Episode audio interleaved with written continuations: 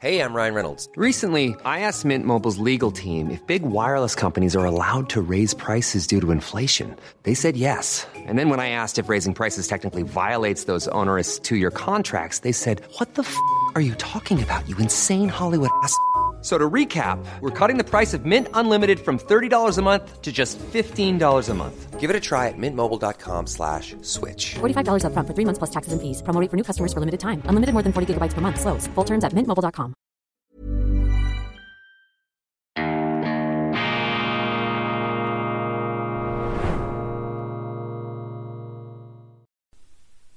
Grüezi miteinander und einen wunderschönen guten Morgen, meine sehr verehrten Damen und Herren. Ich begrüße Sie herzlichst zur schweizerischen Ausgabe von Weltwoche Daily. Die andere Sicht, unabhängig, kritisch, gut gelaunt am Donnerstag, dem 19. Januar 2023. Gestern noch vom World Economic Forum, jetzt wieder zurück im Institut für fortgeschrittene Gegenwartskunde. Und Sie haben es ja gesehen, Sie haben es erlebt. Wir trotzen dem Weltuntergang, der an jeder Hausecke lauernden Apokalypse mit der unbezwingbaren Kraft der guten Laune. Bevor ich in die Nachrichten einsteige, ein Live-Read, eine gesprochene Werbeanzeige. Das ist also der Werbeteil, der jetzt eingeklinkt wird. Die Fjordlandschaften Norwegens üben eine magische Faszination aus, übrigens auch auf mich. Im Winter zauberhafte Polarlichter, im Sommer die langen Tage des Nordens, zu jeder Jahreszeit hat die Gegend ein großartiges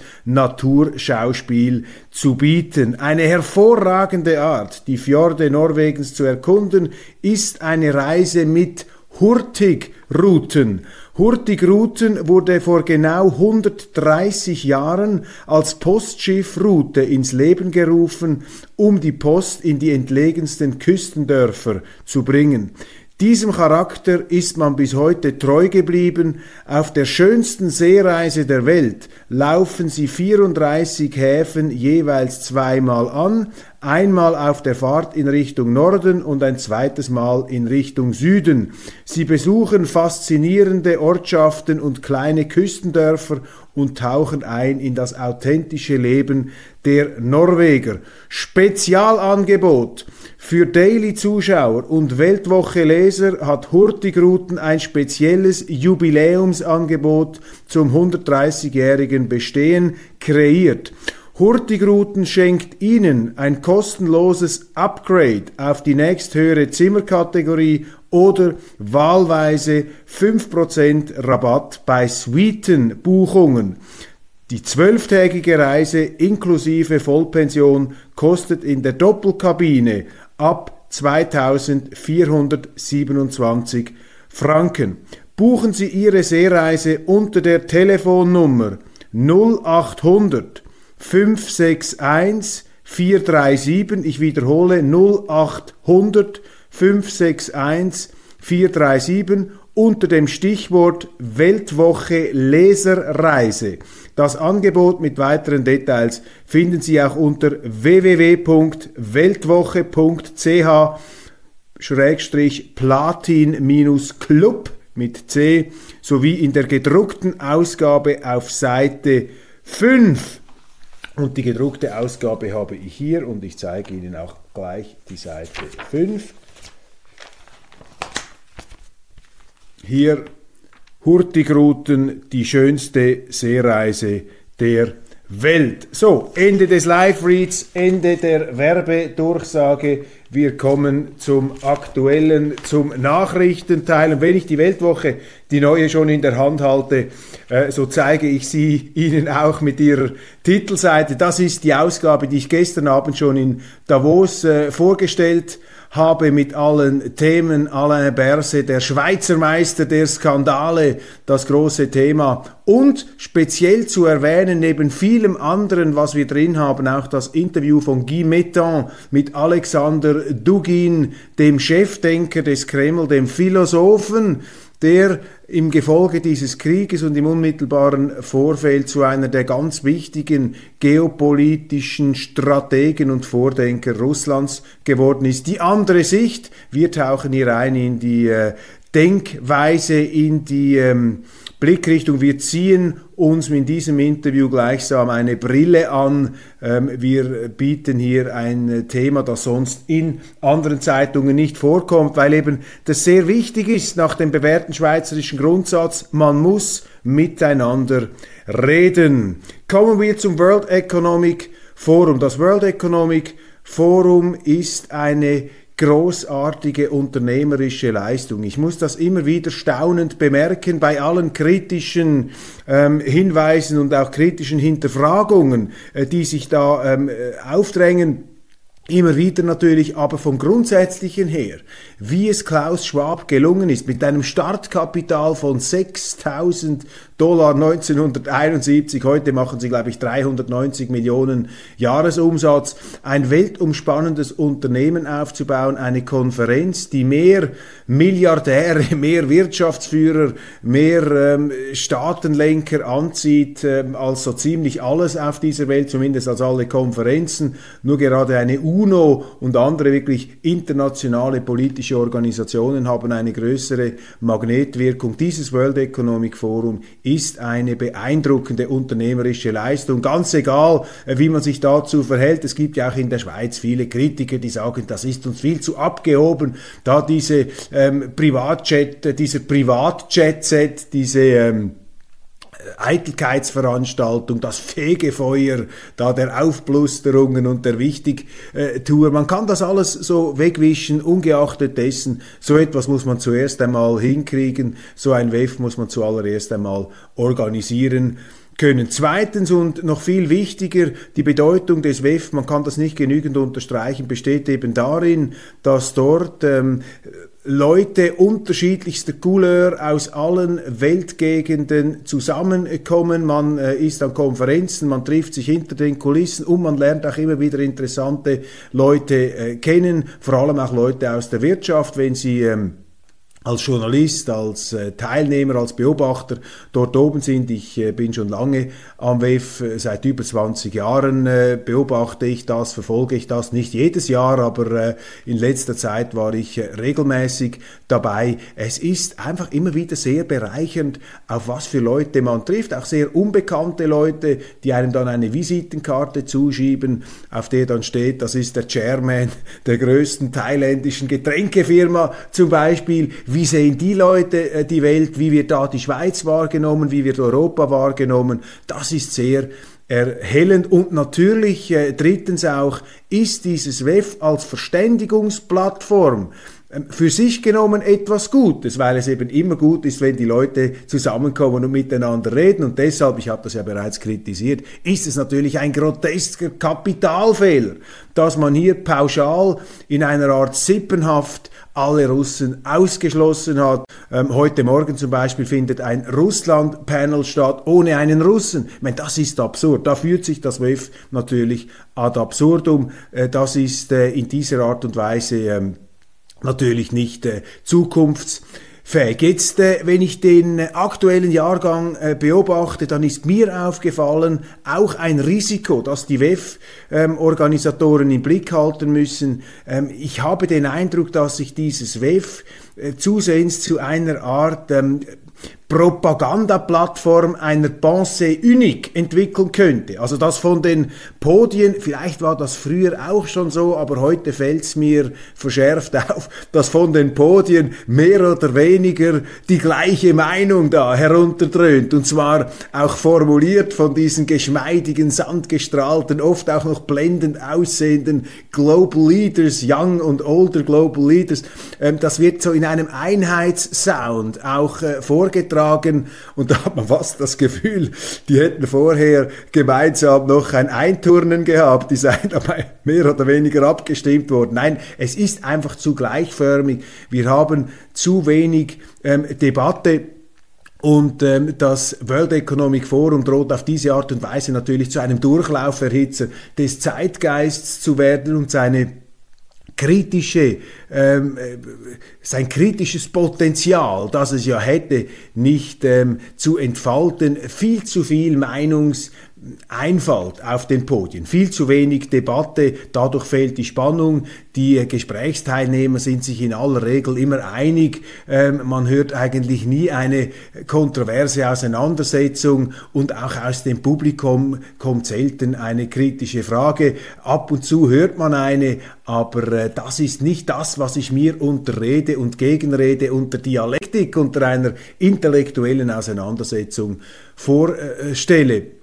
Und dieses Jahr sind zwei Themen ähm, gebetsmühlenartig äh, immer wieder äh, den Leuten einmassiert, eingeträufelt worden. Mehr Waffen, mehr Unterstützung, äh, noch mehr Feuerkraft für die Ukraine ähm, in diesem äh, fürchterlichen, in diesem schrecklichen Krieg, wo laufend Leute sterben. Ein Krieg, der sich zu einem Abnützungskrieg ähm, entwickelt, äh, der, äh, wie es jetzt auch heißt, auf unabsehbare Zeit andauern könnte, mit schrecklichsten Opfern und egal jetzt von der ganzen moralischen und politischen Bewertung, indem der Westen hier diese Waffen hineinpumpt, verlängert er diesen Krieg, weil das zwingt die Russen natürlich dazu, die diesen Krieg nicht verlieren können, nicht verlieren wollen, ihrerseits zu eskalieren. Und beide Seiten haben im Moment das Gefühl, die Zeit ist auf unserer Seite, wir können unsere Muskeln noch mehr anspannen, um den anderen kaputt zu machen. Das ist diese kranke Kriegslogik, die sich gegenseitig befeuert. Beide Seiten Seiten haben das Gefühl, sie seien moralisch im Recht.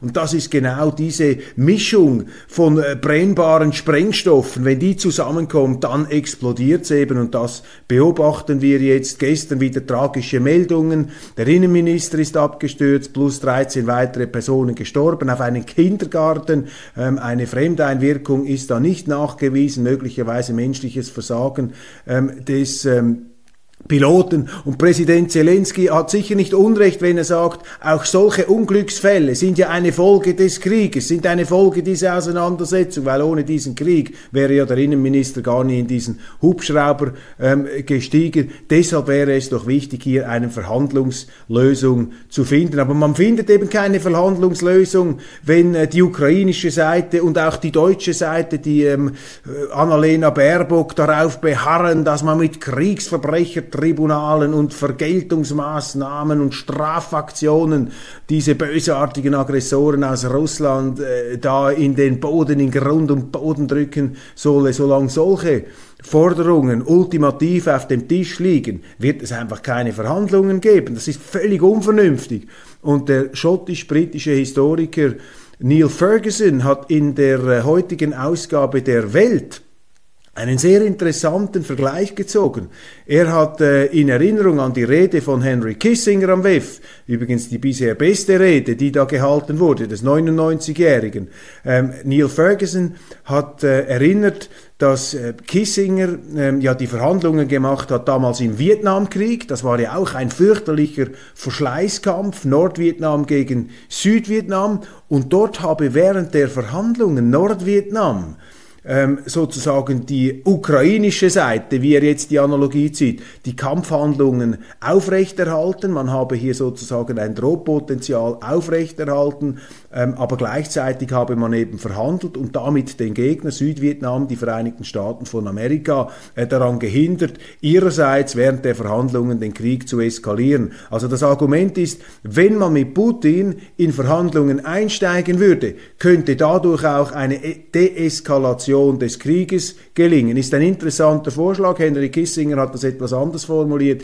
Er hat gesagt, es braucht jetzt einen sofortigen Waffenstillstand entlang der Invasionslinien vom letzten Februar. Das allerdings müsse nicht das äh, Verhandlungsergebnis sein, sondern das ist einfach einmal ähm, die pragmatische ähm, Lösung, äh, um einen Waffenstillstand herbeizuführen. Also das hier ist der, der ganz entscheidende ähm, Punkt hier. Also das WEF muss aufpassen, dass es nicht ähm, ähm, eindimensional, allzu eindimensional, einfach nur eine Meinung verbreitet, die Meinung des, äh, des Präsidenten, die Meinung äh, dieser Gemeinschaft oder die Meinung jener Leute, die glauben, das sagen zu müssen, was von ihnen erwartet wird. Ich habe das auch gesehen in den ähm, Reaktionen, ähm, viele langjährige WEF-Teilnehmer, ähm, Leute von Nationalbanken aus der Wirtschaft, äh, die nehmen zusehends Anstoß an dieser Gleichförmigkeit, an dieser Eindimensionalität. Zweitens, äh, und ewig lockt der Weltuntergang, der Sexappeal der Apokalypse. Ich habe mich gestern darüber lustig gemacht bei der Rede äh, von UNO-Generalsekretär Antonio Guterres. Vergessen Sie den Krieg in der Ukraine, vergessen Sie die Inflation, vergessen Sie die Rezession, vergessen Sie Migration, vergessen Sie importierte Ausländergewalt, all diese Krieg Krisen, das ist gar nichts verglichen mit der äh, absoluten Klimakatastrophe, die bereits unabwendbar, unabwendbar vor ihrer Haustüre lauert. So ungefähr hat sich Guterres ausgedrückt. Und ich kann Ihnen sagen, und das ist eine Reaktion, die da viele verspürt haben im Saal, mit dieser Endzeit-Rhetorik schadet Guterres natürlich auch der Glaubwürdigkeit äh, seiner Sache, seines Anliegens und auch der, äh, der Glaubwürdigkeit der Vereinten Nationen. Wenn sie dermaßen apodiktisch, extrem sich da in die Bresche werfen, allerdings selber gut genährt, auch äh, wohlbeleibt äh, und äh, seit äh, eben Ewigkeiten in der Politik, aber jetzt entdecken sie sozusagen auf ihre alten Tage auch noch auf, auf ihre alten Tage auch noch den Reiz des Geschäftsmodells des Weltuntergangs, ist ja auch nichts äh, ganz Neues. Mit der Apokalypse konnte man immer schon aufmerksam machen auf äh, sich. Ja, dann ist das einfach nur von begrenzter Glaubwürdigkeit und das ist ähm, ein Gefühl, das ist äh, ein, ähm, ein Eindruck, den, den ähm, sehr viele WEF-Teilnehmer da ähm, mit mir auch äh, geteilt haben im Anschluss an ähm, diese Rede von Guterres. Gestern, äh, um das noch ganz kurz abzuschließen, eine sehr interessante Ansprache, auch ich werde dann in der deutschen internationalen Ausgabe vielleicht noch verstärkt darauf eingehen. Sehr interessant, wie ähm Quality sleep is essential. That's why the Sleep Number Smart Bed is designed for your ever-evolving sleep needs. Need a bed that's firmer or softer on either side? Helps you sleep at a comfortable temperature? Sleep Number Smart Beds let you individualize your comfort so you sleep better together. JD Power ranks Sleep Number number 1 in customer satisfaction with mattresses purchased in-store. And now, save 50% on the Sleep Number limited edition Smart Bed for a limited time. For JD Power 2023 award information, visit jdpower.com/awards. Only at a Sleep Number store or sleepnumber.com. Hey, it's Ryan Reynolds, and I'm here with Keith, co star of my upcoming film, If, only in theaters, May 17th. Do you want to tell people the big news? All right, I'll do it. Sign up now and you'll get unlimited for $15 a month in six months of Paramount Plus Essential Plan on us. Mintmobile.com slash switch. Upfront payment of $45 equivalent to $15 per month. Unlimited over 40 gigabytes per month. Face lower speeds. Videos at 480p. Active Mint customers by 531.24 get six months of Paramount Plus Essential Plan. Auto renews after six months. Offer ends May 31st, 2024. Separate Paramount Plus registration required. Terms and conditions apply if rated PG. Bundeskanzler Olaf Scholz sich da präsentiert hat äh, vor der WEF-Community. Olaf Scholz hat im Grunde gesagt, Deutschland hat Deutschland positioniert, könnte man sagen, auf der internationalen Landkarte und hat gesagt, wir wollen die führende grüne Wirtschaft der Welt sein. Wir wollen, ich äh, interpretiere das jetzt etwas frei, ich äh, entstelle es zur Kenntlichkeit, wir wollen eine grüne Supermacht der Wirtschaft werden.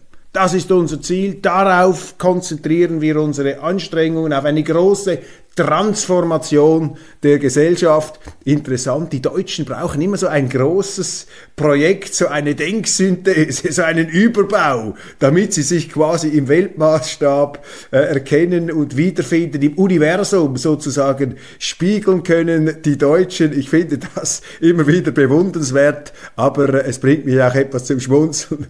Das ist auch vielleicht Teil der, der unglaublichen Tüchtigkeit und der Leistungsfähigkeit der Deutschen, dass sie sich so in diesen Großprojekten wiedererkennen. Und ich glaube, viele Deutsche jetzt, möglicherweise äh, nicht die Mehrheit der Zuschauer unter Ihnen, aber viele Deutsche, ich, ich glaube, finden das noch gut, wenn Ihnen da äh, Ihr Bundeskanzler, Ihr, äh, Ihr, Ihr Chef da, also der politische Chef, äh, wenn der da diese... Ähm, diese, äh, äh, diese Fantasien da äh, in den Raum hinein projiziert. Eine grüne Supermacht Deutschland dann aber wiederum sehr interessant und auch wieder typisch, aber wir wollen nicht führen. Wir sind da nicht die, die Führungsmacht, wir wollen da niemanden zu, irgendwelche, zu irgendetwas zwingen, wir wollen ein Vorbild sein und alles, was wir machen, muss abgestimmt bleiben mit der internationalen Gemeinschaft. Keine Alleingänge. Deutschland ist verlässlich, äh, wir äh, überraschen, wir äh, überfordern, wir provozieren niemanden. Wir versuchen einfach auf diesem Weg der grünen Supermacht äh, das Beste zu tun und wir bieten auch unsere Dienstleistungen an, um hier als Erleichterer, als Facilitator, als äh, Verständigungsplattform, äh, als Dialogpartner in Erscheinung zu treten. Und ähm, ich habe äh, das Gefühl bekommen, als ich ihm so zugehört habe, äh, Olaf Scholz, redet eigentlich ein bisschen wie ein Schweizer Bundesrat, wie ein Konsenspolitiker, wie sie bei uns in der Schweiz in der Regierung äh, sind, in einem System, das gegenüber dem des Deutschen natürlich den Vorteil hat, dass wir die direkte Demokratie haben, weil äh, dieses äh, Konsensmodell ist natürlich immer filzgefährdet und, und auch ähm, neigt zur Abgehobenheit. Und mit der direkten Demokratie haben wir eben die Opposition gleichsam beim Volk eingebaut. Da sind sie nicht einmal auf Oppositionsparteien angewiesen, weil das Volk seine Oppositionsrolle wahrnehmen kann. Diese institutionelle Absicherung haben sie leider in Deutschland nicht. Aber diese Rede hat mich in dem bestärkt, was ich hier schon öfters nach vorne gebracht habe, dass Deutschland ähm, verschweizern sollte. Im Grunde ähm, hätte man jetzt in dieser Rede problemlos sagen können, und Deutschland ist eine neutrale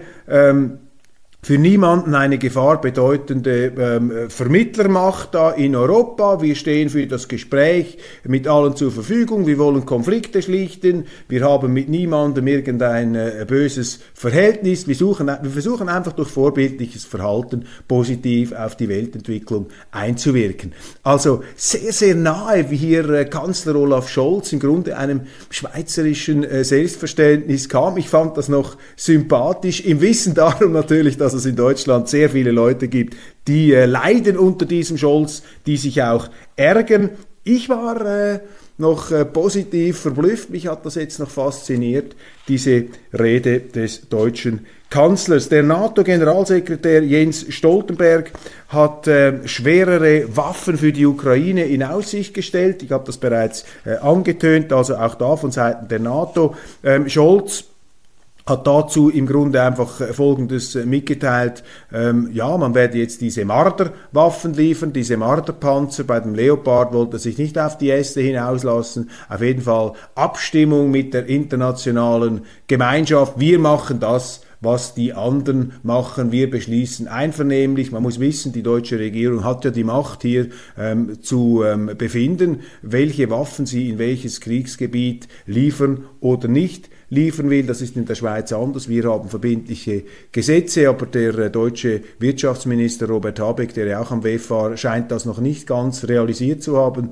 dass äh, Deutschland und die Schweiz hier eben nach unterschiedlichen gesetzgeberischen ähm, Vorgaben handeln müssen. Darum behelligt er die Schweiz immer mit dem Aufruf, ihre eigenen Gesetze zu brechen und jetzt endlich diese Munition zu liefern. Ich bin da dagegen, einerseits aus rechtsstaatlichen Gründen, aber ich bin auch überzeugungsmäßig dagegen, denn es ist wirklich gefährlich, wenn in einem Krieg beide Seiten das Gefühl haben, äh, sie, sie äh, seien da auf der Siegerstraße, äh, sie können gewinnen, sie müssen gewinnen und sie werden gewinnen, dann ist das äh, eine Ausgangslage, ähm, die ähm, geeignet ist, die Hölle zu entfesseln.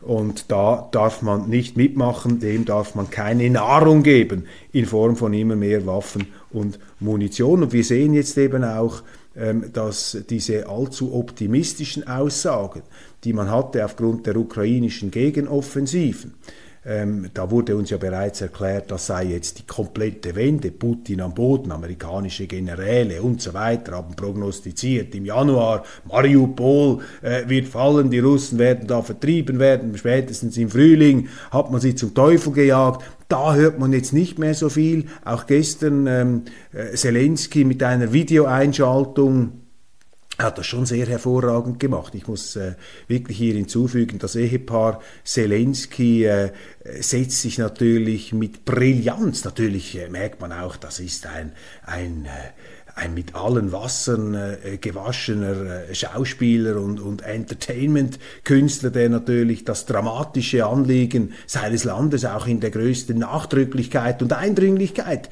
den Leuten rüberbringen kann. Und in diesem WEF-Saal, ich meine, er war ja nicht mal anwesend, das war eine Art äh, Fernsehübertragung, die man dort gesehen hat. Die Leute wirklich in dämonischer Gebanntheit hingen sie an den Lippen von Zelensky, die Bewunderung, spontane ähm, Applaus Ausbrüche, also fast so etwas schon Guruhaftes habe ich dort gesehen, etwas beängstigend, weil äh, bei, aller, äh, bei allem Respekt und bei allem Verständnis, ich meine, man darf ja nicht mit einem äh, Politiker sowieso nicht in eine Art äh, Verschmelzungsprozess eintreten, also diese Art von Kernfusion scheint gestern emotional in diesem Saal äh, in, Ansatz, in Ansätzen bereits ähm, stattgefunden zu zu haben.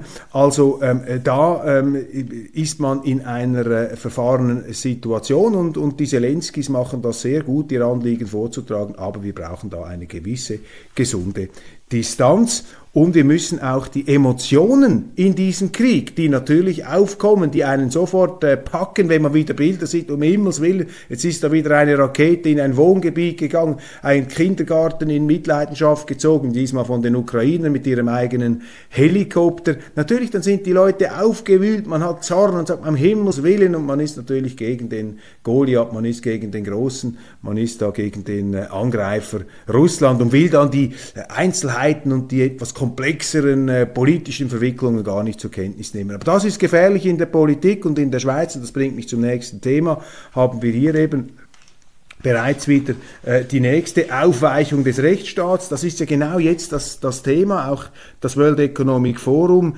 ist äh, ein Verbreiter dieser Stimmung. Moral vor Recht, die Empörung, äh, man ist auf der richtigen Seite und dann darf man eben auch die Gesetze wegräumen. Äh, dann spielt der Rechtsstaat keine Rolle mehr und das sehen wir jetzt in der Schweiz. Ähm, Bundesrat, Außenminister Ignazio Cassis scheint jetzt da bereits Hand bieten zu wollen, um eingefrorene sogenannte Oligarchengelder in der Schweiz nicht einfach nur eingefroren zu lassen, sondern diesen Russen einfach weg wegzunehmen, um sie für den Wiederaufbau in der Ukraine einzusetzen. Diebstahl.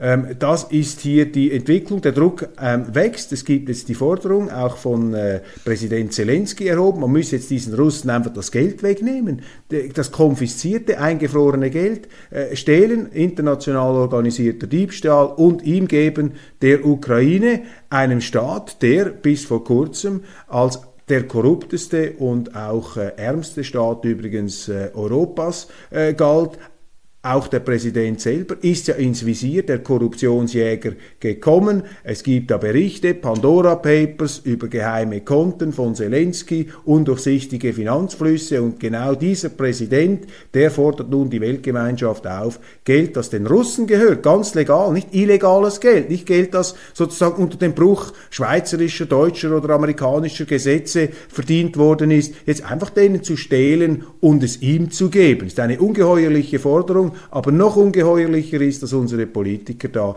ähm, gewisses Musikgehör ze äh, zeigen. Und ähm, ich äh, zitiere da aus den Berichten. Ähm, 7,5 Milliarden Franken äh, sind das in der Schweiz und die Schweiz anerkenne, schreibt der Tagesanzeiger, diese Forderung. Gassis sagt gegenüber dieser Zeitung, Zitat, die eingefrorenen russischen Gelder sind eine mögliche Quelle für den Wiederaufbau. Und er fügt an, wenn wir das Geld allerdings verwenden wollen, dann muss es entsprechende Gesetzesgrundlagen geben und zwar international abgestimmt. Das ist ungeheuerlich. Dann sagt er gleich noch, Gassis, Zitat, Eigentumsrechte sind ein Menschenrecht. Im Moment ist es nur möglich, Gelder illegaler Herkunft zu konfiszieren, aber viele der sanktionierten Gelder sind nicht illegaler Herkunft. Ganz im Gegenteil. Das, das, die sind äh, erwirtschaftet, unternehmerisch äh, durch äh, hervorragende russische Unternehmer, die äh, Firmen gegründet haben, die weltweite Dienstleistungen und Produkte erbringen, die eben sehr erfolgreich sind und dafür haben sie Geld verdient. Das ist der äh, logische, legitime und legale, ähm, ähm das Zertifikat des Erfolgs für jeden Unternehmer. Und jetzt müssen Sie sich einfach mal vor Augen halten, was das heißt. Der Bundesrat sagt, es ist zwar ein Menschenrecht, aber das können wir schon außer Kraft setzen. Es muss einfach international abgestimmt sein. Ich meine, das ist unglaublich, wie hier ähm, sogar Menschenrechte zur Disposition gestellt werden.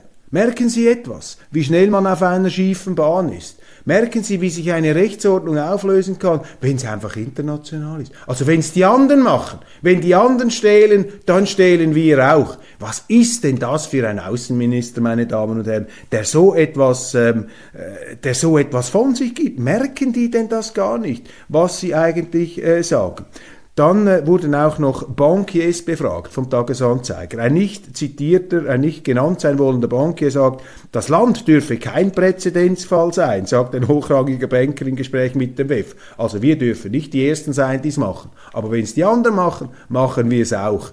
Unglaublich, was da gesagt wird.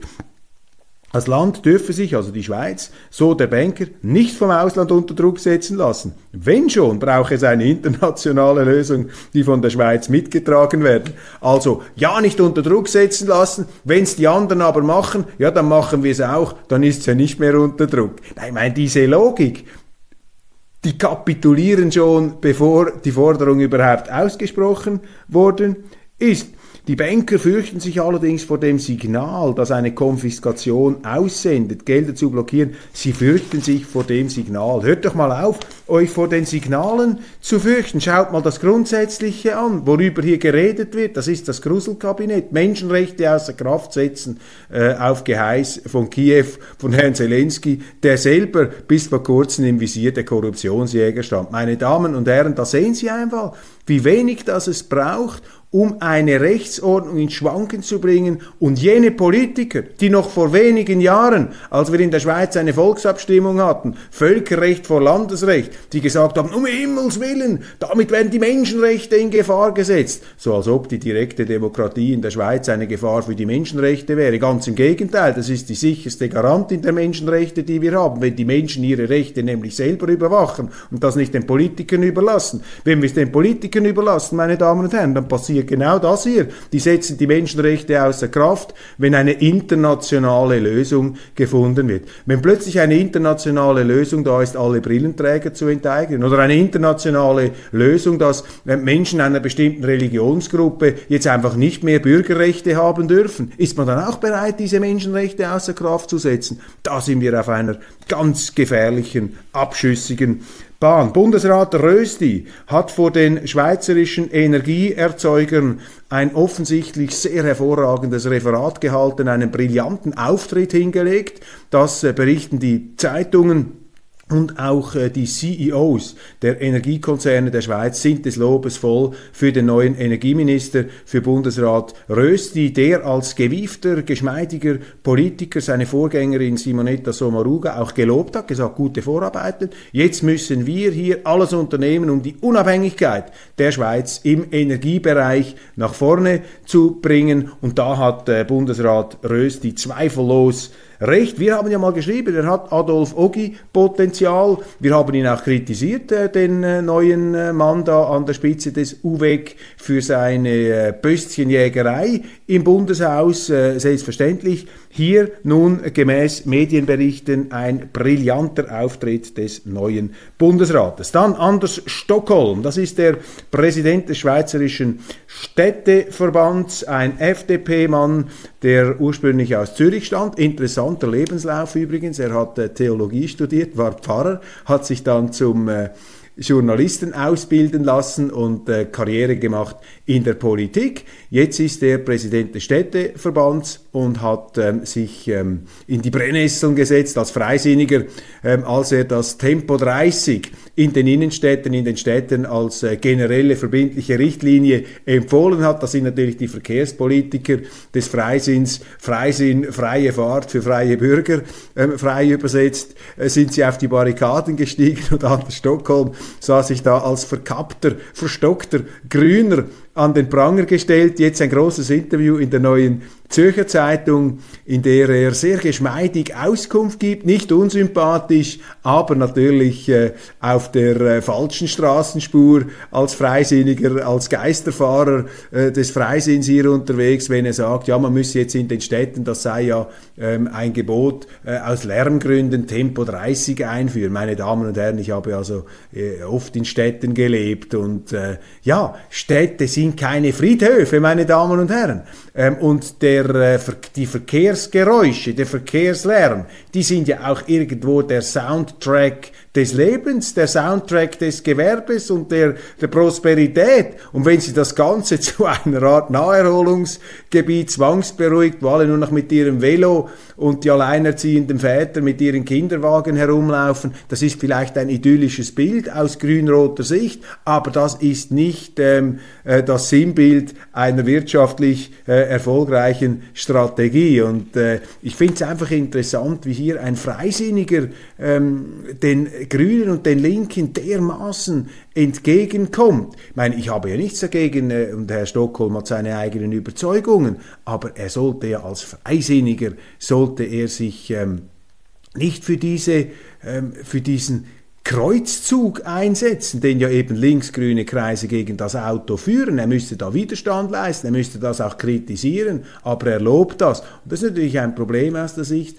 des Freisinns, denn wenn ich die FDP wähle, dann möchte ich ja nicht, dass dann äh, die Grünen an die Macht kommen. Leichtathletik, der Supersprinter und achtmalige Olympiasieger Usain Bolt ist womöglich Opfer eines Finanzbetrugs geworden. Das wäre natürlich ganz extrem tragisch. Mehr als 12,7 Millionen Dollar sollen von seinem Konto bei einer jamaikanischen Investmentfirma SSL verschwunden sein. Eine Geschichte, wie sie sich leider im Sport nur allzu oft wiederholt. Wir hoffen, dass sich das äh, nicht so bestätigt, äh, dass eben sehr erfolgreiche Athleten dann in ihrer äh, zweiten Lebenshälfte das Geld, das sie verdient haben, an irgendwelche Schlangenölverkäufer geben und am Schluss dann noch in der Armut landen müssen. Wir hoffen, dass Usain Bolt hier äh, dieses Schicksal erspart äh, bleibt und äh, mit diesen äh, guten Wünschen beschließen wir die heutige Sendung. Vielen herzlichen Dank für die Aufmerksamkeit. Wir sehen uns morgen Freitag wieder bei Weltwoche Daily, die andere Sicht.